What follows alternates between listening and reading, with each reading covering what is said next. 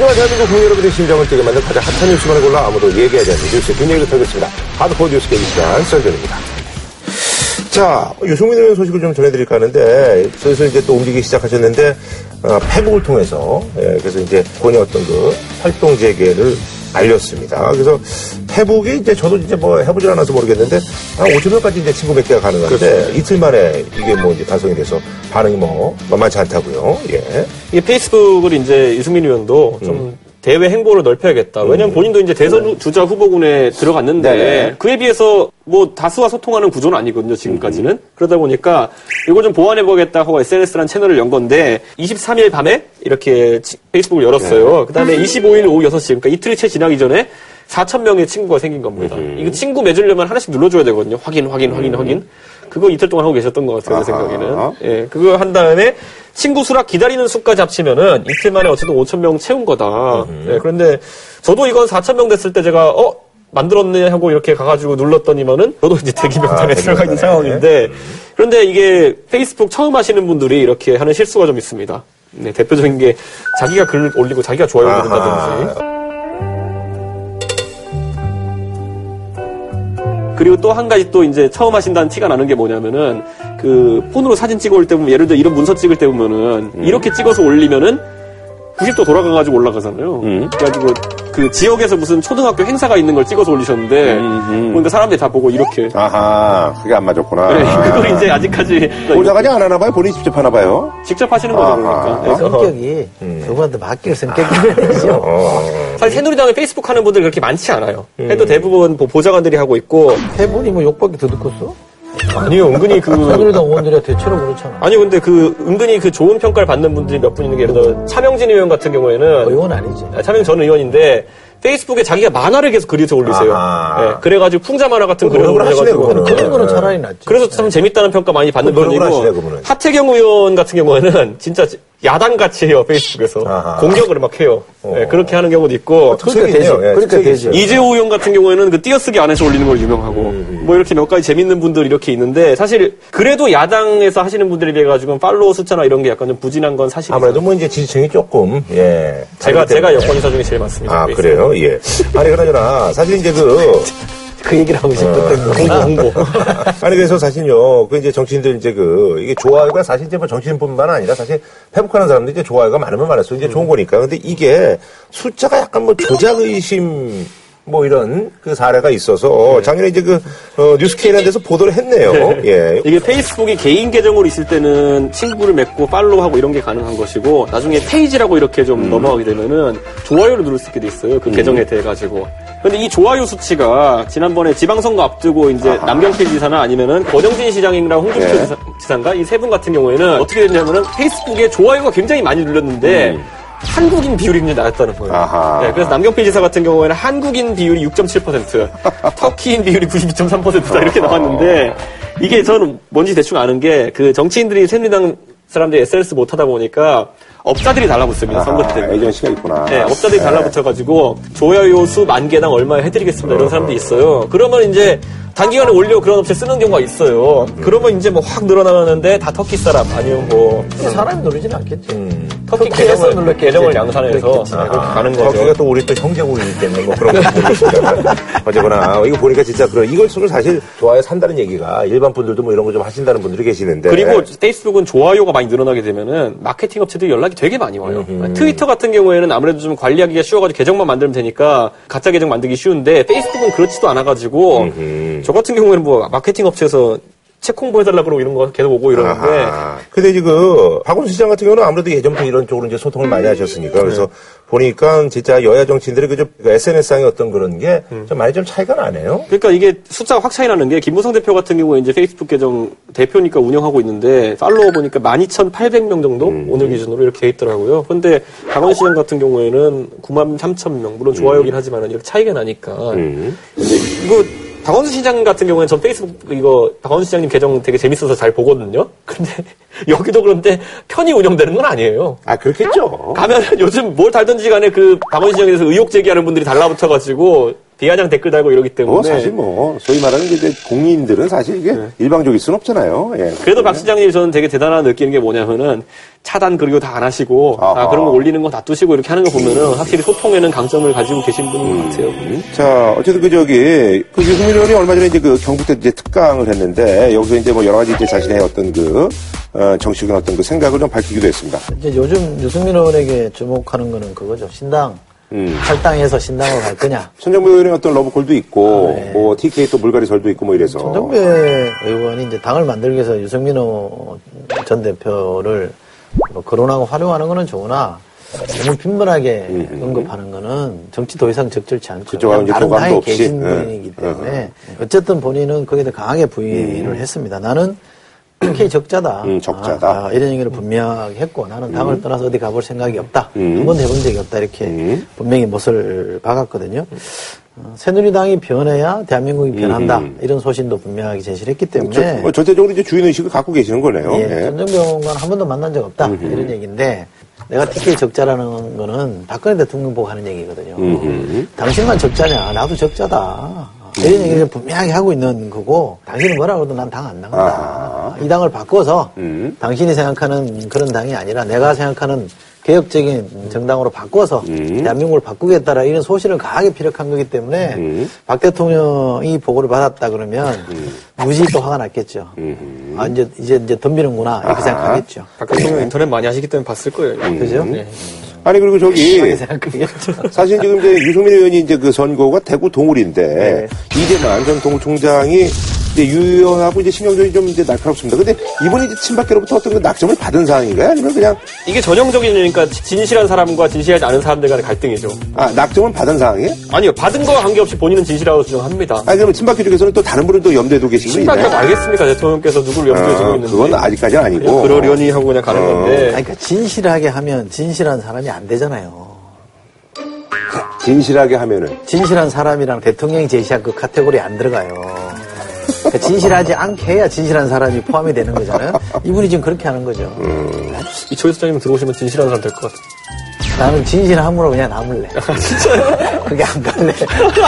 그러니까 그 박근혜 대통령이 눈에 들기 위해서 이런 그럼요. 지금 행보를 보이는 거다. 왜냐하면 배신의 정치를 뭐 심판하기 위해서 진실한 일꾼이 되겠다라는 게 이분의 출마의 변이잖아요. 배신의 정치를 아는 것- 것과 진실한 사람이라는 게 총선 관련해서 박근혜 대통령이 제시한 하나의 컨셉이잖아요.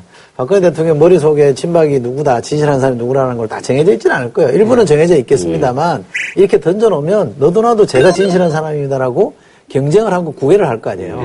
그 효과가 이렇게 나타나는 거죠. 유승민 대표, 전 대표에게 막 들이대는 게 결과가 어떻게 되든 간에 대통령 뜻을 받드는 사람이 나오는 거니까 많은 의도가 충족되는 거죠. 자, 지금 사람이 이미 꼴이 좀 약간 우습게 된 거죠. 이 진실한 사람의 발언 때문에 지금 후보들이 지금 나는 진실한 사람이다 이렇게 손을 들기 시작하는 상황에서 이거 정리 안 되면 아마 소위 말하는 대통령 을 지지하는 후보들이 나온다 하더라도 대통령 정리가 쉽지가 않아요 그 안에서. 아니 근데 이제 그 유승민 의원 같은 경우는 내년 총선의 어떤 그 전망을 뭐 아직까지 뭐 예측하기는 좀 힘들겠습니다만 그래도 뭐 지금 현재로 보면 어떻게 보세요? 공천 같은 경우에는 사실 이재만 구청장이랑 붙었을 때 아직까지 이제 이기는 결과가 나오고 있기 때문에 유승민 의원 입장에서는 어, 안정적이다라고 이제 주장을 하지만은 과연 친박에서 이재만 구청장한테 맡겨둘 것이냐도 한번 지켜봐야겠죠. 그러니까 왜냐면 이제 내보낼 수도 있다. 뭐 진실한 사람 태그를 누구한테 붙여줄 대구 지역에 예를 들어 지금 보면은 각 지역구마다 진실한 사람이 두 명씩 붙어 있고 세 명씩 붙어 있습니다. 그래서 잘 생각해 보면은 현역 국회의원 그러니까 물갈이 대상이라고 친박을 생각하는 사람과 진실한 사람 두셋이 동시에 경선 가잖아요. 그럼 무조건 진실하지 않은 사람이 이깁니다. 그러니까 이 구도도 친박한테는 지금 정리를 해야 되는 구도거든요. 아하. 근데 그 과정을 할 사람이 과연 있느, 냐 그리고 그것을 어떤 절차로 할 것이냐에 대해 가지고 합의가 안 되면은 의외로 대구 전역이 진실하지 않은 사람들로 경선이 이루어질 가능성도 있습니다. 경선 어, 결과가. 지금 진실하지 않다, 진실하다 이게 혼돈이 오네요. 뭐 그러니까. 예. 유승민 전 원내대표는 현재 분위기로는 공천 어렵다라는 전망이 더 많죠. 그럼 무소속으로 나온다는 얘기인가요? 모르죠, 그거는. 네. 그거는 이제 본인 선택일 텐데, 그러니까 본인도 이제 이- 지금 이제 이 싸움에 몸풀기를 하고 있는 거죠. 이렇게 페이스북도 해- 열고 특강도 나가고 하는 거는 가만히 그대로 있었다가는 아무 소리도 못하고 날아갈 가능성이 있기 때문에 적극적으로 움직여서 여론도 만들고 아하. 자기 목소리도 내고 해야 이게 살 길이라고 보는 것 같아요. 저는 그 전략은 맞다고 생각합니다. 알겠습니다. 예. 자, 그럼 말이죠. 본격적인 뉴스로 들어가도록 하겠습니다. 자, 지난주 말이죠. 보명금지법 그리고 세월호 당일 대통령의 행적조사 결정 등으로 한 주가 굉장히 바쁘게 흘러갔는데요. 그래서 이번에 준비한 뉴스. 한 주간 박근혜 대통령의 근황 뉴스입니다. 예, 요즘 이제 뭐 국무회에서 이제 좀 뭐랄까요. 여론이 주목할 만한 그런 발언들, 이제 강성 발언들을 좀 이렇게 많이 좀 내고 계시는데, 국무회의가 당무회의가 됐죠. 네. 그러니까 당에서 당무를 다루는 걸 당 무회라 그러잖아요. 네네. 국무회에서 배신의 정치 심판해야 된다, 진실한 사람 선택해달라 이런 얘기한 거는 국무회를 당무회의로 활용한 그런 비판이 있었거든요. 근데 이번에 국회에 대해서 입서비스하고 어, 있다, 네네. 위선적이다, 직무유기하는 거 네네. 아니냐라고 공격했단 말이죠. 맨날 앉아서 립 서비스만 하고 경제 걱정만 하고 민생이 어렵다고 그러고 자기 할 일은 안 하고 이거는 말이 안 됩니다. 위선이 위선이라고 생각을 합니다. 앞으로 국회가 다른 이유를 들어 경제의 발목을 잡아서는 안 됩니다.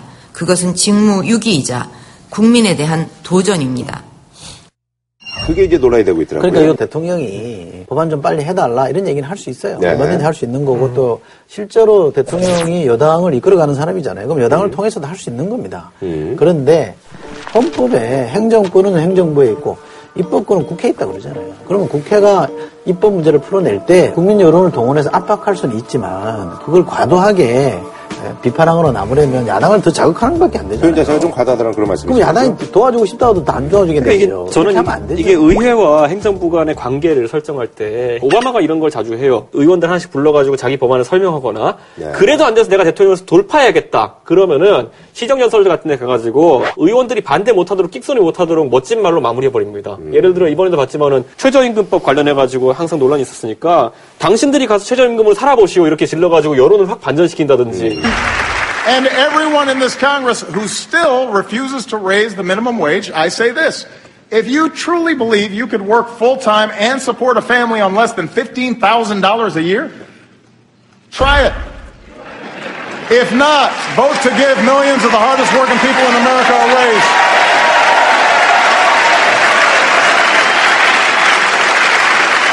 근데 그게 아니라 지금 대통령께서는 너 이거 안 했으니까 너 진실하지 않은 사람, 너 이거 안 했으니까 니는 배신의 정치 이렇게 지금 평가회를 지금 하고 계시거든요.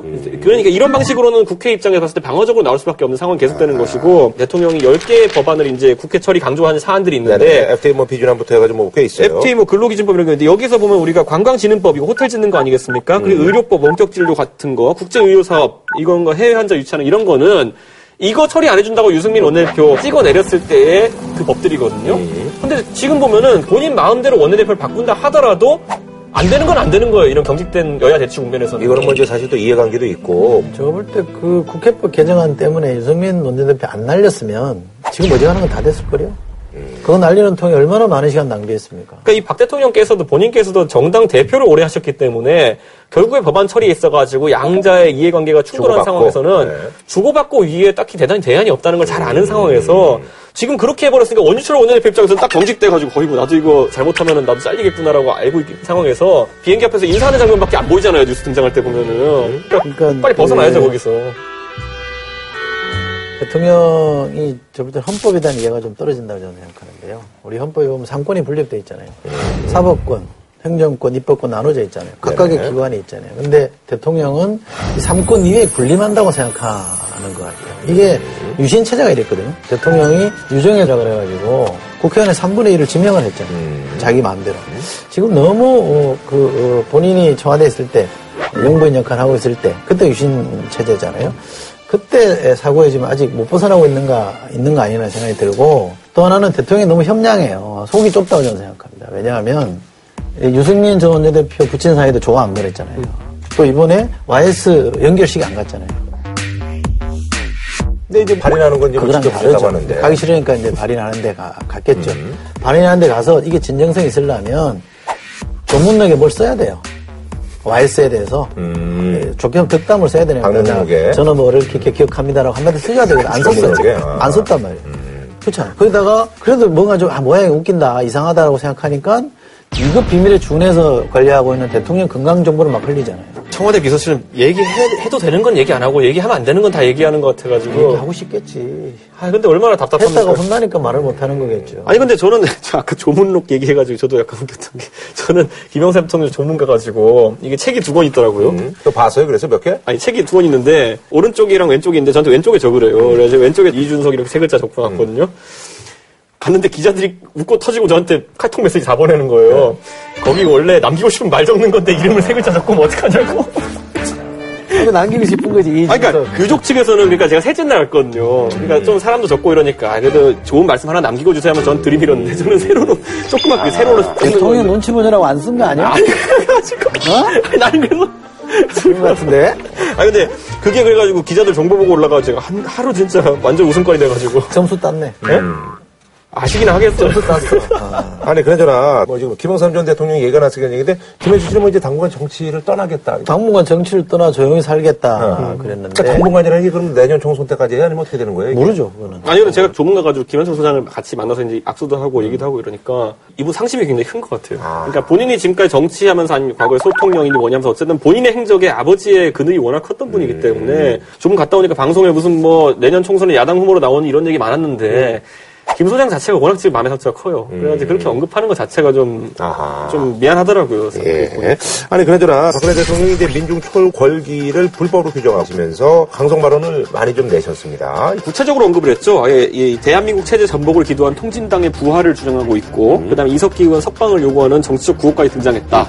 그리고 수배 중인 민노총 위원장 한상균 위원장 언급까지 하면서 이분은 이제 경찰을 피해서 종교단체에 은신한 채 2차 불법 집회를 준비하면서 공권력을 우롱하고 있다. 이렇게 언급하면서 사실상 강경 대응을 천명한 것인데 특히 복면 시위는 못하도록 해야 된다. 네네네. IS도 얼굴 감추고서 이렇게 하고 있지 않느냐라고 이제 했는데 특히 복면 시위는 못하도록 해야 할 것입니다. 아이슬도 그렇게 지금 하고 있지 않습니까? 얼굴을 감추고서. 저는 이거 보면서 참 재밌었던 게 뭐냐면은 대통령께서 어쨌든 국무회의 할 때 하시는 발언들은 그 전주에 약간 예고편 같은 게 뜹니다. 그 예고편이 뭐냐면은 박근혜 대통령은 원래 굉장히 여론조사를 많이 살피는 분이에요. 여론조사에 나오는 것대로 좀 움직이시는 성향이 있는 분인데 그 전주에 20일날 갤럽에 나온 여론조사 결과를 보면 어떻게 돼 있냐면은 과격 시위냐 과격 시위 아니냐에 대해 가지고는 67대 19로 과격 시위다라는 여론이 높았고요. 과잉 진압이냐 아니냐에서는 과잉 진압이 49, 아닌다가 41. 근데 이건 좀 비등비등하게 본것 같고요. 국내 테러할 가능성이 있느냐 없느냐는 70대 22였습니다. 그리고 정부의 테러 대응 능력이 없냐 있냐에 대해 가지고 없다가 61, 있다가 30이었거든요. 그러니까 이거 조합하면 뭡니까? 국민들이 생각하기 과격, 과격 시위니까 과격 시위란 메시지 던진 거고요. 그 다음에 과잉 진압 같은 경우에는 여론이 좀 갈리는 것 같으니까 여기서 언급 안 하고요. IS가 국내 테러 할 가능성이 있다에 대해서는 압도적으로 높으니까 IS 언급하고요. 정부 테러 대응 능력이 없다는 주장이 우세하니까 테러 대응 능력이라는 거 침지해서 복면 시위법이라는 걸 넣은 건데 이게 다 얽히다 보니까 메시지가 이상해진 거예요 지금 약간. 예, 그래서 이제 메시지가 이상한 게 이제 아니라 황당한 거죠. 아니 그러니까 여기서 말도 안 되는 IS가 걸 갑자기 엮여버리니까 이게 메시지가 과잉이라는 얘기가 또 나올 수밖에 없는 거죠. 여론조사를 중시한다고 그랬는데 여론조사 중시하면 역사에서 국정 안 하죠. 원래 선택적으로 중요하게 그러니까 생각하시는 자기 입맛에 맞는 것만 보게 돼 있는 건데 저는 불법 시위에 대해서 대통령이 말씀하실 수 있다고 봐요. 그러나 첫째 10만이 왜 모였을까? 이 시국에 대통령으로 봐서는 10만이 왜 모였고 거기서 무슨 얘기를 했는지를 들어보는 게 우선입니다. 그게 첫 번째. 두 번째 경찰이 쏜 물대포 때문에 나이 드신 분이 지금 위독한 상태에 빠졌단 말이에요. 그러면 거기에 대해서 무슨 유감을 표명하든지 사과를 하든지 해야 됩니다. 이런 음, 일이 재발되지 않게끔 내가 노력하겠다든지 이런 얘기를 해야 되는 거두 번째. 그리고 세 번째 이 폭력적인 부분에 대해서는 앞으로 제가 이렇게 이렇게 엄단하겠다라고 하는 게 순수상으로 맞는 거예요. 앞에 걸싹 빠져버리고 뒤에 것만 부각을 해서 하는 거면 안 된다고 생각하고요. 게다가 그걸 테러 집단을 IS랑 같이 연결시켜버리는 거는 나가도 너무 나가는 거죠. 지금서 복면 금지법이라는 것이 나온 거에 대해 가지고 굉장히 그냥 정치적인 주장이지 이것이 법이 통과될 리는 없다고 보는 상황이거든요. 왜냐하면 일부 분들이 얘기하는 것처럼 마스크만 쓰고 있어도 잡느냐 그게 아니라 여기 보면은 폭력 폭행 등으로 질서를 유지할 수 없는 집회 또는 시위의 경우 신원 확인을 어렵게 할 목적으로 복면 착용을 금지하는 것이기 때문에 그러니까 불법 시위라든지 이런 데 이제 복면을 쓰고 참가하면은 그렇죠. 그게 이제 문제가 되고 아니, 그것도 신원 확인을 어렵게 할 목적이 있어야 돼요. 아. 목적성이 있어야 돼요. 그러니까 이 법안 어떻게 자체가? 이 법안 자체가 일각에서 이제 얘기하는 것처럼 아주 적극적으로 가서 뭐 마스크만 잡아도 때려잡겠다 이런 게 아니거든요. 아니죠. 그러다. 보니까 사실 당에서도 지금 안 내놓고 이거를 적극적으로 추진하겠다는 의사는 없을 겁니다. 대통령이 자꾸 시그널을 보내서 그렇지 그러니까 이거를 이게 내세울 이유가 없죠. 대통령에게 이른바 충성 경쟁이 붙은 거예요. 진실한 사람에 포함되기 위한 충성 경쟁이 붙어서 대개는 국- 법안 잘 안 내시는 분이잖아요. 국회 부의장까지 나섰어요. 음, 정갑 의원은 국회 부의장. 부의장까지 나서서 이렇게 적극적으로 뭔가 액션을 해야 될 정도로 여권 내 분위기는 다 지금 대통령만 쳐다보고 눈치 보고 있다는 얘기거든요. 뭐라도 좀할 태세인 거예요. 이러면 정치가 제대로 이루어질 수가 없는 거고요. 복면을 하면 안 된다라고 주장하는 게 뭐냐면 당당하다면 왜 복면을 쓰고 있냐 이렇게 얘기하잖아요. 그러면 아니, 교과서치 필지를 왜 그러면 공개 안 합니까?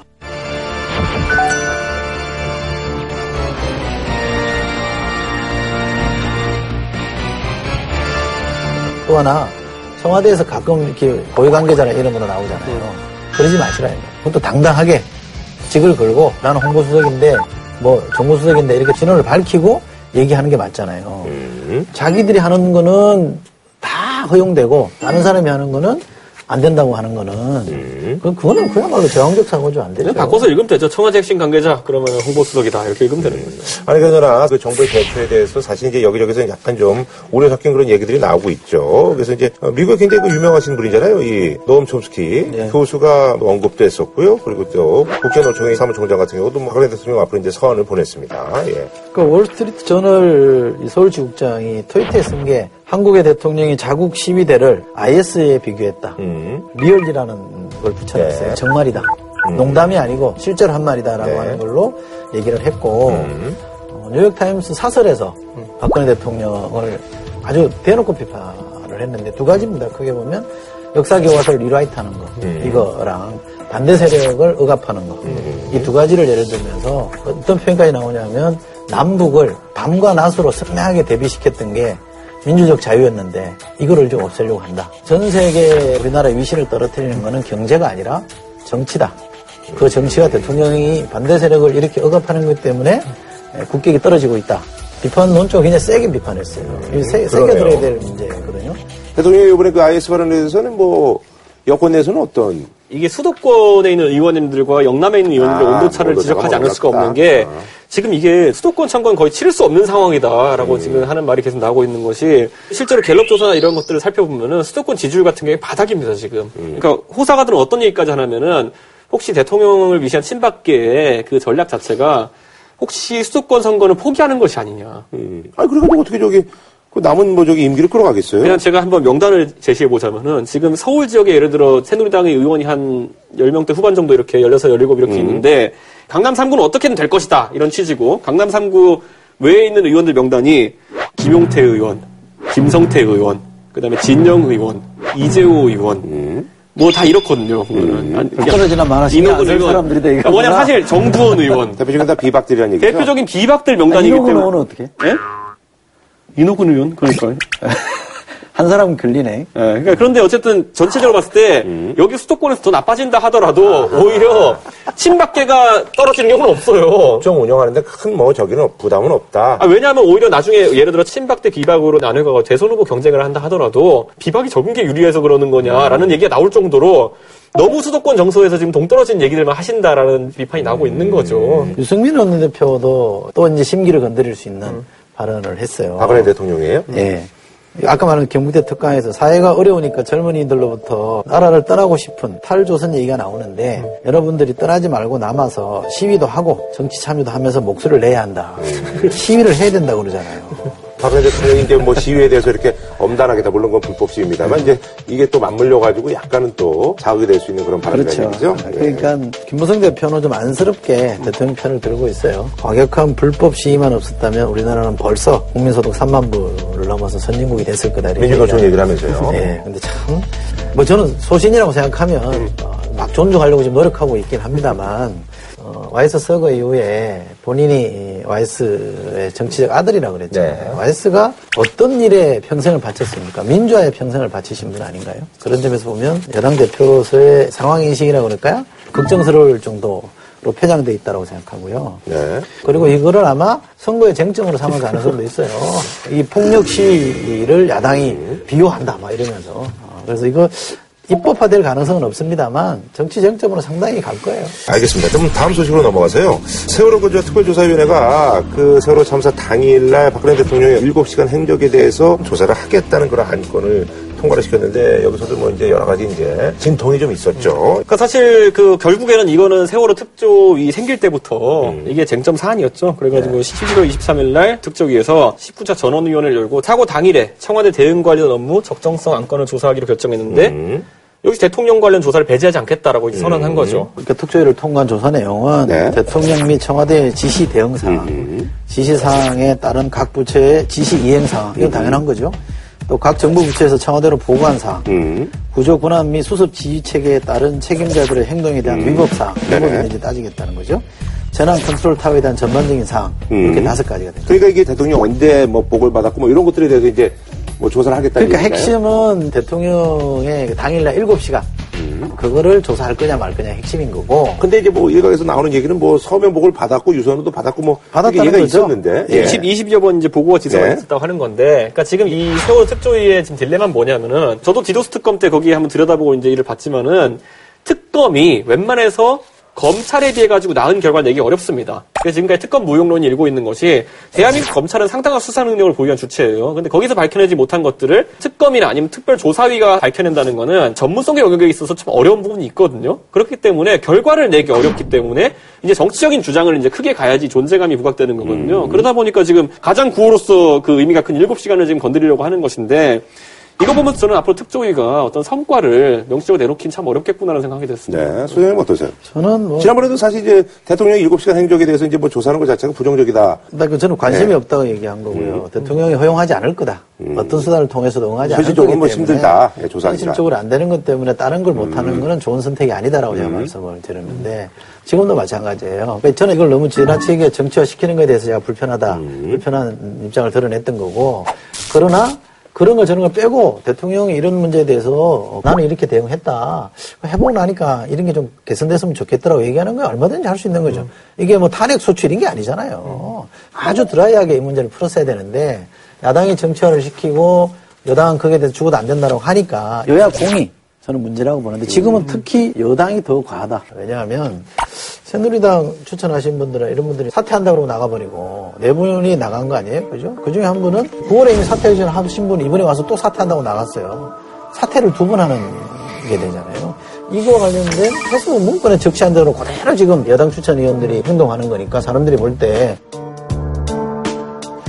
이거는 이미 시나리오가 있는 거 아니냐. 대통령과 관련해서 그렇죠. 무조건 철통 방어다. 해수부가 이런 문건을 괜히 만들어가지고 도대체 이거는 보통 정부 문건은 위에 오른쪽 위에 보면은 만든 사람 누구가 뜨거든요. 근데 이거는 그것도 없어요. 그- 진짜 이거는 누가 만들었는지도 확실하지 않은 문건인데 이게 돌아가지고 위원들이 움직이는 모양새를 가지는 것 자체가 굉장히 안 좋은 모습이죠. 그래서 아, 제 생각에는 이, 이 문건이 우리는 모른다 이러잖아요. 해수부는 우리는 모르는 문건이다 이렇게. 이거 BH 문건 같지 않아요? 오히려? 아, 이제 모르는 모르는 문건이라고 이제 발표하는 건데 네. 제가 행정부 청와대에서 본 경험에 의하면 당연히 행정부 이런 거 만들어요. 음. 특조위를 놔두고 해수부가 중무부처인데 나몰라라 하고 있지 않거든요. 이럴 경우 이렇게 대응하고 저럴 경우 저렇게 대응하는 거 있어요. 유출된 게 문제라는 얘기잖아요. 그러니까. 유출됐으니까 뭐 발뺌 하는 거지 행정부처 다 이런 거 합니다. 우리 지난번에 왜 TF 역사에서 TF도 하는 일이 다 그런 거였잖아요.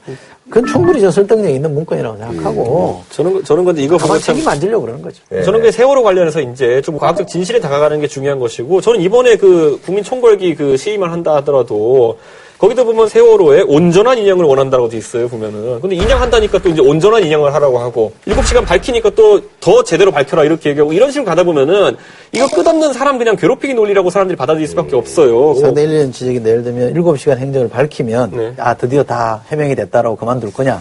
더 나갈 거라는 거 아니에요 그죠? 반대로 한번 보세요. 지금 여권이 뭐 주도하는 그림은 아닙니다만 박원순 시장 아들 문제. 그 얘기 아니 이미 다 해서 국가원에서 검증됐는데도 그거 못 믿겠다 또 나오라 그러잖아요. 그러니까 이런 식의 행태는 어느 진영이 하든 전 잘못됐다고 보는 네, 네. 편이에요. 저는 그래서 하지 말라고 그러잖아요 박 시장 아들. 아니 그러니까 저는 그래서 이런 문제에 대해서도 야당이 끼어들지 마라. 어지간하면 이제는 이까지 했으면 됐다. 끼어들지 말고 그럼 여당도 끼지 말자 이거죠. 너무 정차시키지 말자는 겁니다. 예.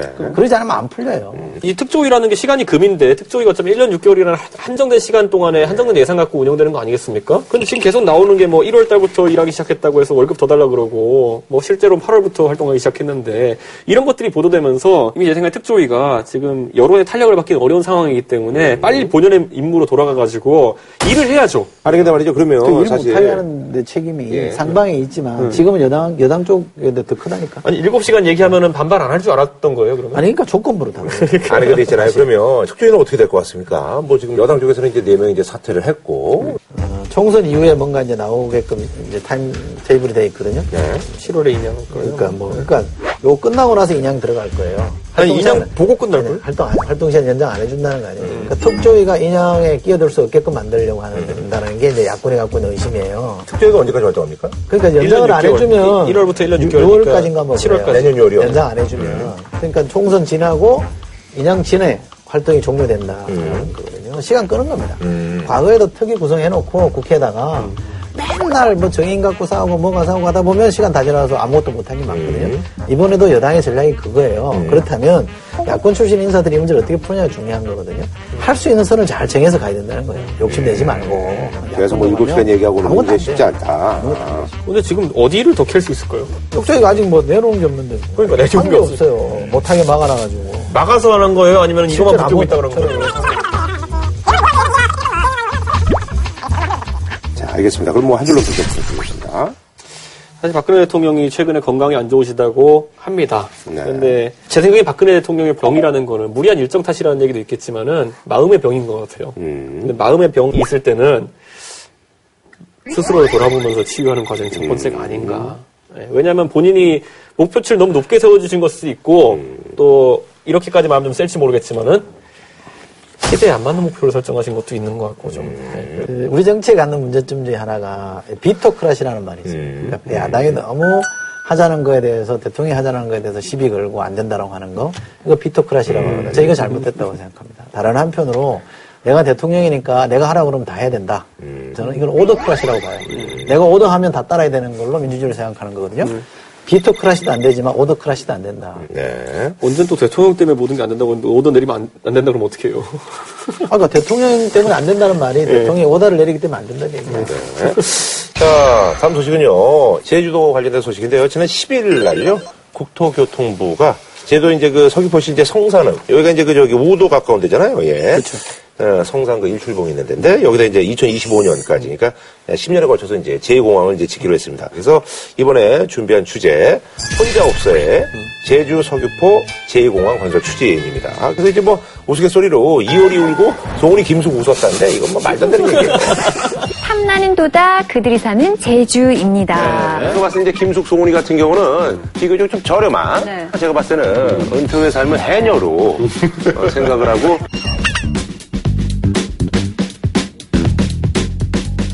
송은이 김숙이 이제 이 근처에 있는데 거기도 이제 민속마을이어가지고 거기 개발이 안 되는데. 애월, 애월에 가죠? 아니, 아니.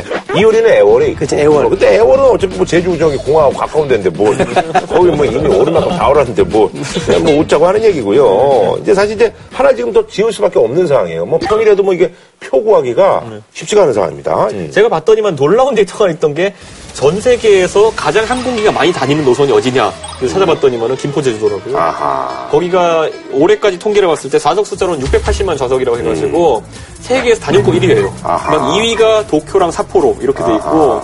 그러니까 이 김포 제주 노선 같은 경우는 포화를 못 견딘다. 지금 이미 한 시간에 뭐 한 3, 40대씩 뜨, 뜨고 있다고 하니까 예. 정체가 심해. 네네. 공항 정체가 워낙 심해서. 소위 말하는 성산일출봉이라고 하는 음. 곳, 그러니까 제주도의 오른쪽 아래쪽 지점이죠. 그렇죠. 쪽에 이제 서귀포 지역인데 거기에 음. 이제 제2공항을 짓겠다라고 음. 했는데 이 공항이라는 걸 지을 때 보면은 이 공역이라는 게 맞아야 됩니다. 네네. 우리 예전에 성남 서울공항 그거 이전할 때도 보면 제1롯데월드랑 공역이 음. 충돌하지 않게 하려고 노력했잖아요. 기존의 제주공항이랑 어느 정도 거리나 방위가 맞아야 되는 것이고 당연히 거리가 있어야 되겠죠. 그러다 예. 보면 은 제주도 가운데 산이고 이 둥그렇기 때문에 돌리다 돌리다 보면 거기쯤에 할 수밖에 없다라는 결론에 도달하게 되었다는 거죠. 아니, 이건 이미 얘기는 된 거죠. 네. 공항이 필요하다는 건 한 10년도 더 된 얘기고. 네. 공항을 짓는다면 여기 지어야 된다는 것도 이미 다 음. 서로 이해하고 있었던 근데 거죠. 원래 거를 확장하느냐, 아니면 원래 거 없애고 엄청 큰 거 새로 짓느냐, 그리고 아니면 이렇게 두 개 양립해서 가지고 있느냐, 이세 가지 안을 놓고 지금까지 그 국토부에서 여러 가지 용역도 하고 이렇게 했던 거죠. 네. 그래서 이제 뭐 건설비가 이제 4조 넘게 들어가고. 근데 이제 뭐 부지는 뭐 이제 지금 그 제도 이제 지금 어 공항하고는 뭐 큰 차이는 없고 그냥 그 정도. 크고 1.4배 정도 된다는 거죠? 그 정도. 예. 150만 평? 음. 그런데 제주도는 어디에 가나 지금 땅 투기가 극성이잖아요. 네네. 땅 투기가 극성이다 보니까 여기도 생각했던 것보단 4조 원이라는 돈이 드는 게 수용 비용이 그렇게 든다는 거죠. 네. 지금에서 이제 이게 투기 조짐이 보이고 있는데 몇 년 전부터. 그래서 지금 뭐 급하게 지금 이제 조치를 취해놨죠.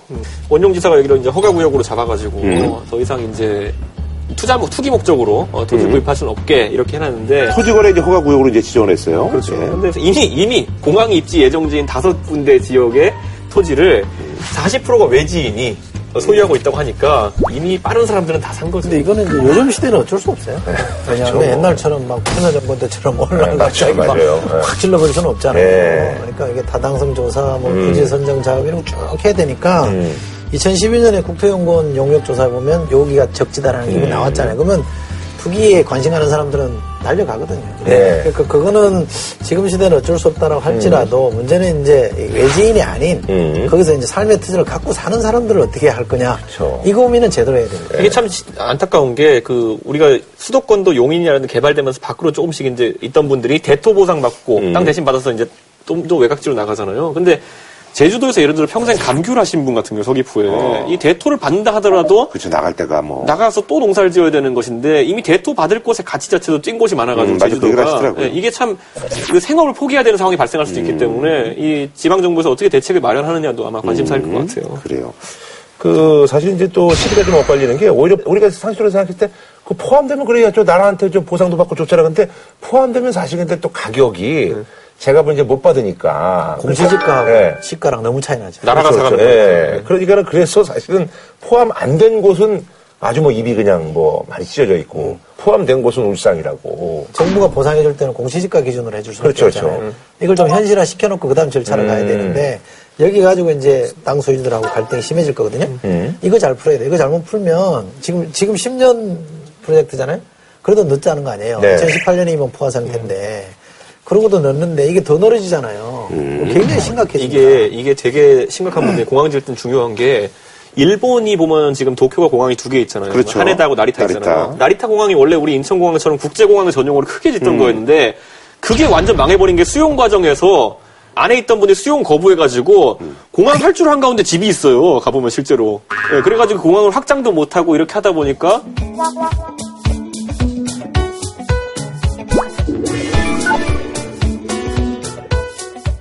일본은 국제공항 정책이 완전 말려가지고 뭐. 아니 진짜 사진 보면 되게 웃겨요. 활주로 한가운데 집이 있고 뭐 어쩔 수 없죠. 그래가지고 하네다 공항을 다시 키우려고 한다든지 여러 혼선이 있었기 때문에 지금 우리나라도 이 제주 제2공항 지으면서 그 고민해야죠. 그래요. 아니 이것 때문에 사실은 이게 나비 효과처럼 이제 그 밀양하고 부산 쪽이 이게 사실 뭐 이렇게 수근수근 되고 있다라는 그런 얘기가 있어요. 예. 그게 오래됐죠. 여기도 이제 수건 사업이잖아요. 그래서 뭐 그렇죠. 밀양하고 대구 해가지고 여기서 이제 서로 막 지금 뭐 자기네들끼리 막 지금 그러고 있는데 근데 우리나라가 또 공항이 되게 많아요. 그래서 강원도 가면 양양공항 가면은 공항이 뭐 열질 않으니까 거기 노는 공항 많죠. 어, 뭐 청주 이런 데는 뭐, 뭐 강원도 양양 그래도 좀 중국 강원에 들어온다던데. 중국의 양양은 아, 조금 나죠. 조금 들어오네요. 양양은 딱 뭐가 있냐면은 조금 낮았어. 싱가포르 이런 데서 이제 스키 관광 오는 분들이 조금 낮았어. 예. 전세기 띄울 수 있는 환경이 됐는데 가장 대표적으로 꼬인 공항 두 개가 있으면은 여- 경상도 혼, 그 전라도에 하나씩 있잖아요. 하나는 경상도의 울진 공항. 울진. 아 울진 울진. 거긴 개항도 못했어요. 그래가지고 옛날에 프랑스의 AF 통신인가요? 거기서 2007년도에 좀 웃긴 뉴스로 이렇게 보도해가지고 천호 울진에 공항이 있는지 처음 알았네. 그게 그게 이제 소위 말하는 김대중 정부 때 비서실장 하시던 김무성 아, 비서실장의 고향이다라고. 해서 특혜 의혹이 있었던 곳인데 근데 그게 수건 사업이었어요. 그러니까. 왜냐면 여기서 울진 가기가 어렵거든요. 너무 멀어. 그러니까 비행기가 서면 멀어. 대한민국에 제일 가기 힘든 곳. 제일 멀어. 그러니까 맞아요. 비행기가 필요하다는 게 설득력은 있어요. 근데 울진에 사는 사람이 수요가 뭐 없어요. 조근이 뭐. 만몇 명밖에 안 됐는데 수요가 안 나오는 거죠. 여기 그 그쪽이랑 무안공항 있잖아요. 무안. 무안공항도 처음에는 이제 광주공항이랑 목포공항을 모아서 거기다 만들자라고 했던 건데 그거 짓는데 돈 한 3천억 들었거든요. 근데 최근에 이용객 수가 확보가 안 되다 보니까 그쪽으로 호남선 KTX를 돌려야 된다는 얘기까지 나와요 지금. 그러니까 음, 공항을 좀 정도로. 활성화시키려고. 그 광주에서 목포 가는 노선을 무안공항 거쳐서 기억자로 가게 하자는 얘기가 아, 나올 공항으로. 정도로 골칫덩어리가 돼버린 거죠. 아하. 제주야 수요가 입증된 거고 너무 여기저기 공연 펼쳐 짓는 것 자체는 좀 무리가 아닌가 싶어요. 그래요. 사실은 뭐 땅이 뭐 이렇게 넓지도 않은데 KTX 타고 가면 뭐 바로바로 가고. 근데 이게 그러는데. 이제 수요도 수요지만 우리나라는 이 토건 쪽이 산업이 너무 커져 있거든요. 음. 그러니까 이 토건업자들이 이 뭔가 사업이 있어야 돌아갈 거 아닙니까? 그러니까 그런 용어도 만만치 않습니다. 음. 계속 뭐라도 내놔야 된다는 거거든요. 그래서 뭐 혁신도시 나오고 막 그런 거란 말이에요. 네. 4대강 사업도 그런 측면에서 설명할 수 있는 거거든요. 음. 그러니까 뭔가 이렇게 좀 큰 토건 프로젝트 나오기를 자꾸 압박하는 쪽이 있어요. 그게 수용하면 그렇게 가는 거죠. 네. 그 이제 그래서 이제 원영 기사가 원영 기사가 또 이제 뭐 추구하는 게 무슨 또 24시간 뭐 에어시티래 가지고 뭐 또 그런 것도 지금 얘기를 하고 있고. 그냥 그 이제 그 공항 주변을 이제 24시간 이제 풀가동시키겠다는 거 아니에요? 공항 자체도 네, 24시간 그렇죠. 뜨거내릴 수 있게 한다는 거는 어떤 의미냐면 환승공항을 활성화시키겠다는 거거든요. 근데 그 배후 도시가 잘 안 되잖아. 인천도 잘안 되잖아요. 그러니까 두바이 같은 데가 보면은 공항 이용객 수에 비해서 환승 승객이 굉장히 많고 그렇죠, 그렇죠. 그러다 보니까 들려가지고 관광도 하고 하고, 예. 왜냐면 이거 짓는 그 성산 일출봉 옆에 관광시설들이 많아요. 리조트도 있고 지금 이미 그 수족관도 있고 여러 가지 있기 때문에 그걸 좀 활용해서 엮어보자라는 건데 이게 우리나라 항공 전문가들이 환승공항이 되게 어려운 이유를 설명한 이유가 중국과 일본에서 이미 직항을 띄우는 식으로 그 해외 웬만한 도시로 다 가기 때문에 중동과는 좀 상황이 다르다 두바이랑은. 그렇죠. 두바이는 그 주변에 큰 공항이 두바이 공항밖에 없기 때문에 거기서 이제 허브 에어포트로 쓸 수 있는 방법이 있는데 우리나라는 좀 그게 약하다라는 게첫 번째고 두 번째로는 항공 노선 짜는 데 있어가지고 인천공항도 약간 지금 그런 문제가 있는데 북한의 그 문제가 좀 피곤하다는 거예요. 그러니까 우리가 지리상으로는 굉장히 좋아가지고 미국으로 갈 때 북극 뚫려서 가면 굉장히 빠르고 이런 이점이 있어가지고 쓰기 좋은데 저도 어제 비행기 타고 캐나다 갔다 오는데 다 와서 북한 때문에 이렇게 쭉 돌아가 디귿자로 오거든요. 그러니까 이런 환경들이 개선되기 전까지는 환승공항이나 허브공항 하기는 쉽지 않을 거라는 생각이 많습니다. 자, 그럼 한 줄로 좀 부탁드리겠습니다. 예. 어, 저는 뭐 이렇게 필요하다면 해야 되는 일이라고 생각하는데요. 어, 김구 선생이 그렇게 말씀하셨답니다. 민주주의란 국민의 의사를 알아보는 절차 또는 방식이다 이렇게 얘기했고요. 그러니까 절차가 굉장히 중요합니다. 절차를 잘 따져서 주민들의 손을 잡아가면서 하는 게 좋습니다. 네. 너무 밀어붙이기로 안 했으면 좋겠어요. 네.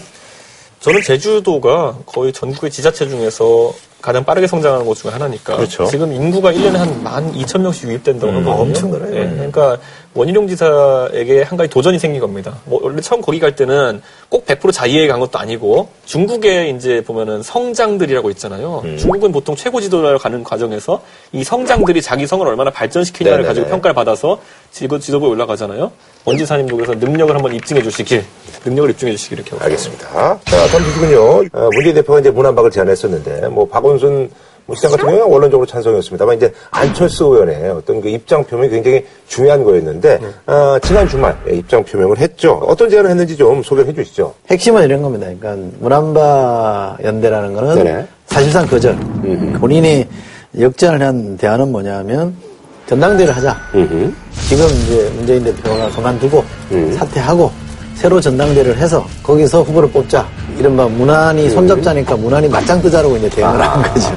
또 다른 하나는 여기서 이제 지도부가 구성이 되면 천정배 신당 쪽과도 손잡자. 네. 음, 이렇게 되면 전체가 통합이 되는 거 아니냐. 이런 구상, 2단계 구상을 지금 제시한 거죠. 네. 근데 이게 참 말이 지금 애매한 게 네. 전당대회라는 게 그렇게 쉬운 절차가 아니에요. 물리적으로 좀 시간이 필요한 그런 작업이죠. 네, 그런데 예. 지금 12월 말에 지금 예를 들어 이걸 치른다 하더라도 총선까지 일정이 잘 안 나와요. 근데 지금 이 상황에서 전대를 하자는 건 오히려 하지 말자라는 의도가 아니냐라고 받아들일 수 있는 게 아하. 보통 12월 말에 뭔가 이런 정책 일정이 터지면은 그냥 비대위 하자고 합니다. 아하. 그런데 그 비대위가 아니라 지금 전당대회를 하자고 했기 때문에 사실상 좀 구성되기 어려운 지도부가 아니냐. 그리고 이걸 굉장히 비판적으로 보는 사람들은 예고되어 있는 게 야당의 20% 물갈이 아니겠습니까? 네네. 그 20% 물갈이 이후에 그러면 20% 안에 든 사람들은 당 떠날 수밖에 없게 됩니다. 그 사람들과 같이 행보를 같이 하기 위한 어떤 명분 쌓기 수준이 아니냐라는 부분이 있는 거죠. 그러니까 탈당하기 위한 그 명분 쌓기 용이다는 그렇죠. 왜냐면 12월 말에 그 공직자 심사 평가를 하겠다고 했으니까. 이렇게 탈당까지 생각하는 것 같지는 않고요. 네, 이런 시각도 좀 유력하게 이제 뭐. 아, 있을 수 예. 있죠. 있을 수. 제가 볼때 탈당하면 저는 그 길로 안철수 대통령 되는 길은 끝난다고 생각합니다. 본인이 원래 바깥에서 당 만들다 그러다가 입당했잖아요. 어허. 근데 여기서 하다가 안 돼서 또 나간다. 성공하기 어렵습니다. 전형적인 어떤 그 저기 이제 뭐 철새 정치인이라든지 이런 오면 이제. 과거에 예. 삼김 씨처럼 지역 기반을 튼튼하게 갖고 있는 사람들은 나가서 지역에 호소하면 언제든지 밀어주니까 그걸로 버틸 수 있는데 네네. 안철수 의원에게는 그런 게 없거든요. 이 전, 전당대회는 보통의 전당대회도 시끄러워요. 편이 나눠져 가지고 막 그렇죠. 그, 아, 그거 하자는 얘기 아니에요. 그렇죠. 굉장히 예. 혼란스러워지는데 여기 대선 주자들이 둘이 나오잖아요. 만약에 또 더 나올지는 모르겠지만 둘이 나오면 여기로 편이 갈려지겠죠. 그러면 도와달라고 그래야 되잖아요. 네네네. 그럼 다 줄, 양쪽 다 줄 세울 거란 말이죠. 이 신사전면에 나중에 공천할 때 어떻게 배제합니까? 다 끌어안고 가야 되죠. 그러니까 이 혁신 전당대회라는 말은 성립이 안 돼요. 아하. 통영 모순이 이건 이번에 전당대회 혁신이 될 수 없는 거거든요. 결국 요구하는 게 뭐냐 이렇게 따져보면 문재인 대표 사퇴해라. 나를 중심으로 비대위를 구성하자 이거 같아요. 야당 같은 경우 여당과 전당대회 방식이 약간 다릅니다. 여당 같은 경우 1등이 대표하고 2등이 최고위원하고 이렇게 가는 순서예요. 그러니까 그때 김무성 대표랑 서창원 최고가 아무리 세게 붙어도 1등은 대표하는 거고 2등은 최고위원 해가지고 옆에 앉아가지고 계속 이렇게 태클 걸 수 있고 하는 게 여당 체계거든요. 근데 야당은 어떻게 됐냐면은 대표 따로 뽑고 그리고 최고위원 선거 따로 해요. 그러면 안철수 대표랑 문재인 대표 같은 경우에는 서로 대표 선거 나가야 되거든요.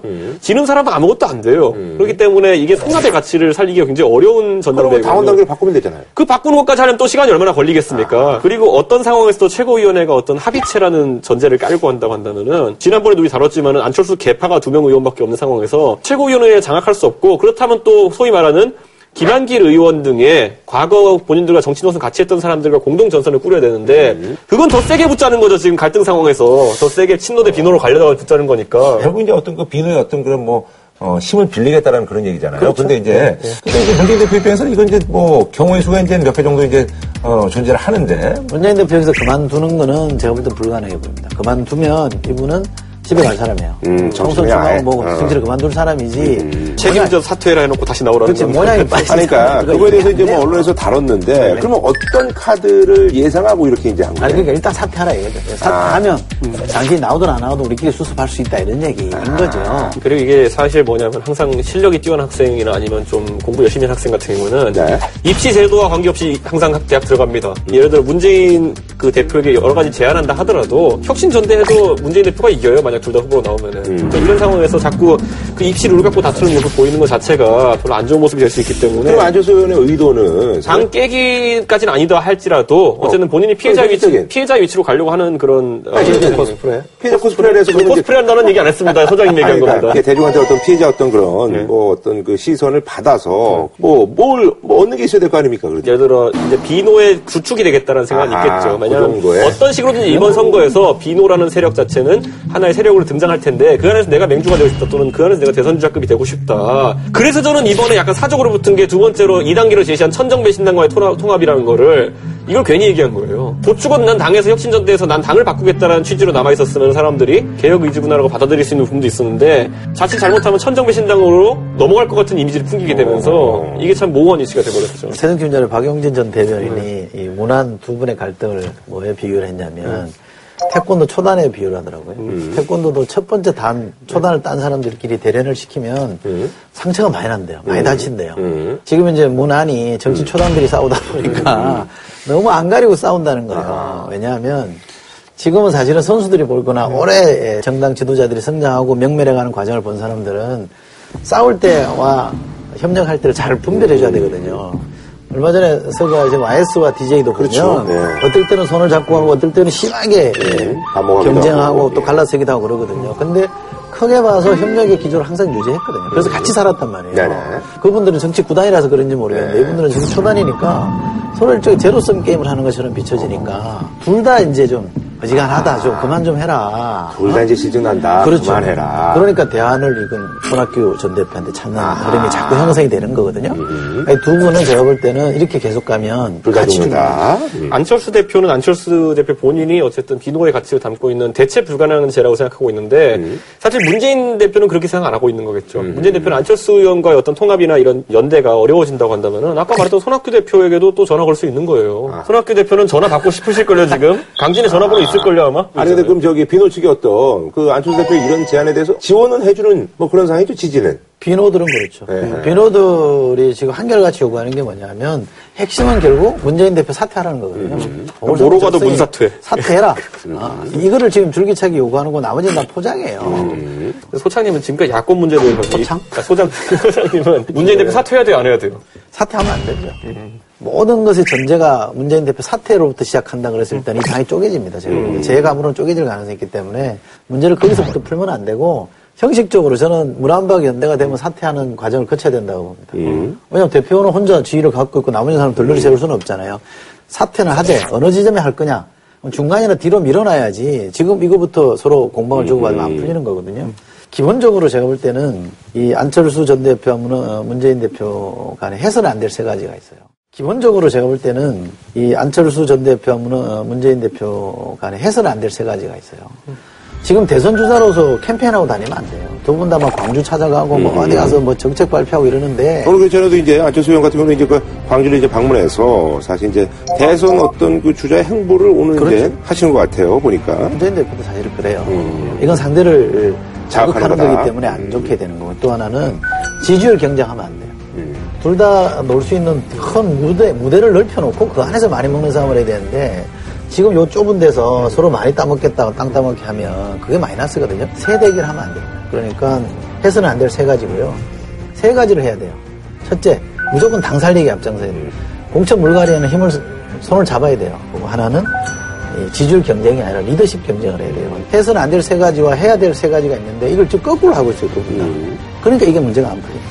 저는 이제 문재인 대표 같은 경우에는 어쨌든 연대 과정에서 있어가지고 어느 정도는 안철수 의원을 배려해서 예를 들어 지난번에 얘기했지만 공천권 말고는 아무도 원하는 거 없거든요. 그러니까 공천권 정도에선 배려할 수 있지 않나라는 생각이 들고 그것은 자신감인 게 안철수 의원이 원하는 인재를 다 데려와 오시오. 내가 다 챙겨주겠소 한다 하더라도 10명 넘기기 어려울 겁니다. 그러니까 다 챙겨주는 모양새를 취한다면 아니 오히려 근데 안철수 의원은 이제 뭐 챙겨주는 것뭐 떠나서 이제 또 비노직의 어떤 요구를 이제 들어줘야 되니까 그게 문제인 거잖아요. 새로 들어올 인물도 다 해봐야 10명 아니, 안그 됩니다. 제 친노고. 비노고 예. 주류고 비주류고 하네. 국민적 신망이 떨어진 사람들은 물갈이 해야죠.